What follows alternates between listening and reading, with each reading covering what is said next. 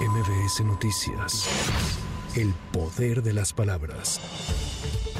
Marcelo Urarca Saubón se registró como aspirante a la coordinación de defensa de la transformación de Morena en un acto en el que prometió una campaña austera y respetar los resultados de la encuesta. Me comprometo formalmente a respetar y respaldar el resultado final de tal proceso y a dar todo mi apoyo inequívoco a quien resulte coordinador o coordinadora de la defensa de la transformación. En este caso, coordinador. Con el pueblo todo, sin el pueblo nada.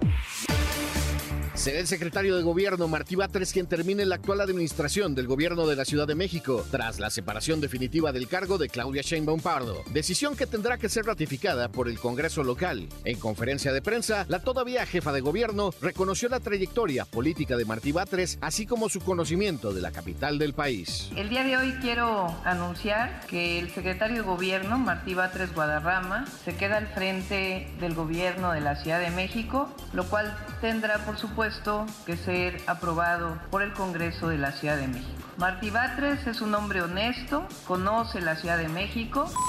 La presidenta de la Comisión de Derechos Humanos de la Ciudad de México, Nacheli Ramírez, dijo que el 70% de los mexicanos considera necesario contar con un marco normativo sobre las condiciones para garantizar la muerte digna en nuestro país. Al citar cifras de encuestas aplicadas a nivel local y nacional, destacó la necesidad de fortalecer el debate sobre este tema y trabajar en la consolidación de este derecho. Tenemos fundamentos para hacerlo así, incluyendo este, en las últimas, por lo menos, eh, encuestas referidas a eso a nivel eh, nacional y en la ciudad, de que casi siete de cada diez mexicanos y mexicanas piensan que exactamente tendríamos que tener un marco normativo y tendríamos que tener las condiciones para una muerte digna. Para MBS Noticias, Javier Bravo. MBS Noticias. El poder de las palabras.